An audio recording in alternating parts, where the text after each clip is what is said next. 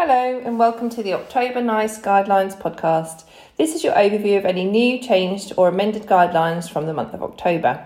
This is uh, done in conjunction with the NICE Guideline monthly newsletter, which is distributed to all North Norfolk clinicians. The, no- the monthly newsletter should hopefully be available on the NNPC website soon, also. My name is Emma Smith, and I'm an advanced nurse practitioner and the clinical quality nurse lead for NNPC. I'm here with my podcast partner, Emma Lambon. Hello, as Emma said, my name is Emma Lambon, and I'm a practice nurse and the board nurse for NNPC. We aim to give you this monthly snapshot in a useful 8 to 10 minute, easily accessible, bite sized podcast to keep you updated and to highlight any new changes to the NICE guidelines which are applicable to us in primary care. So, what's in the nice news this month, Emma? So, there has been some updates on smoking cessation prescribing, the treatment of angioedema and anaphylaxis, and the release of a draft guidance for clinicians on the safe prescribing of medicines associated with dependence or withdrawal symptoms. The proposed guideline focuses on benzodiazepines, Z drugs such as zopiclone and zolpidem, opioids, gabapentin, and pregabalin.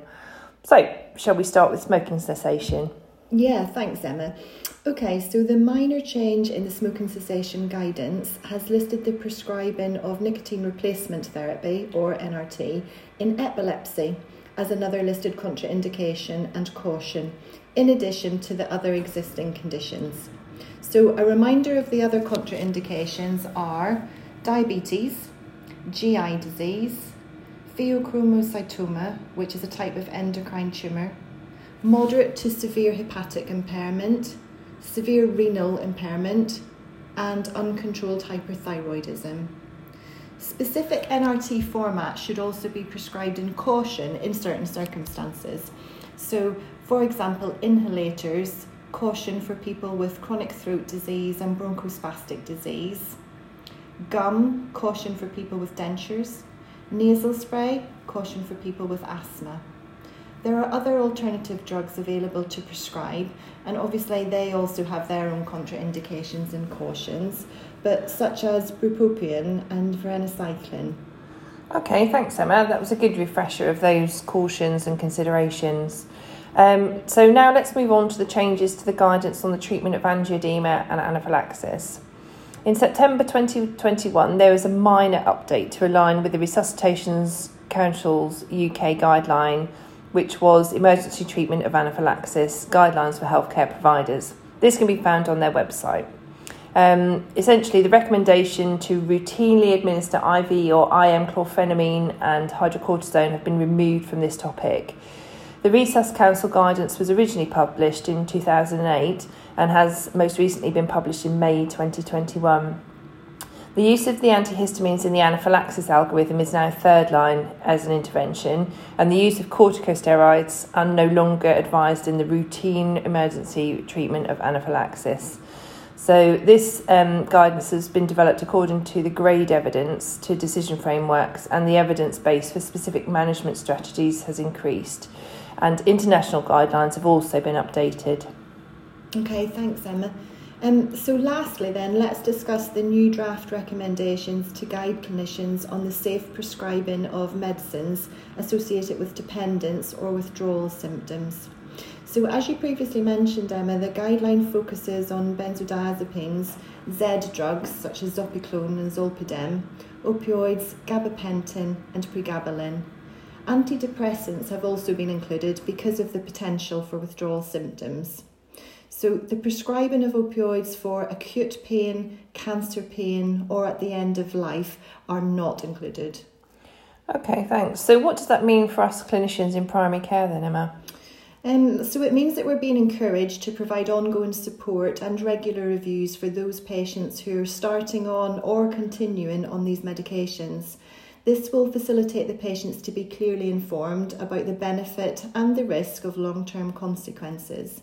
Um, and it'll give the opportunity for prescribers to explain to the patient about the dependency side effects and to possibly give them some thinking time about these drugs if it's something that they're willing to take instead of just prescribing them on the very first consultation when they come about their issues. Should the patients agree that they would like to try this line of treatment, then the initiation of a low dose treatment is advised. Okay, thanks. So, are there any other considerations when deciding on treatment in collaboration with a patient? Yeah, so NICE are advising to avoid modified release opioids either on their own or together with any standard release formulations. So, whether to stop or continue treatment should take into account if the patient is developing dependency behaviours. So, that's such as asking for the medication early, asking for increases in doses, if they're losing medication to try and gain extra prescriptions, or if they're reporting a loss of efficacy. So this is difficult, Emma. How would you deal with a patient if you felt that they were displaying some of those signs? Yeah, as you said, this is a difficult one and is often dependent on that rapport and relationship with the patient to be able to actually recognise it. But I'm sure that we've all already experienced it in general practice.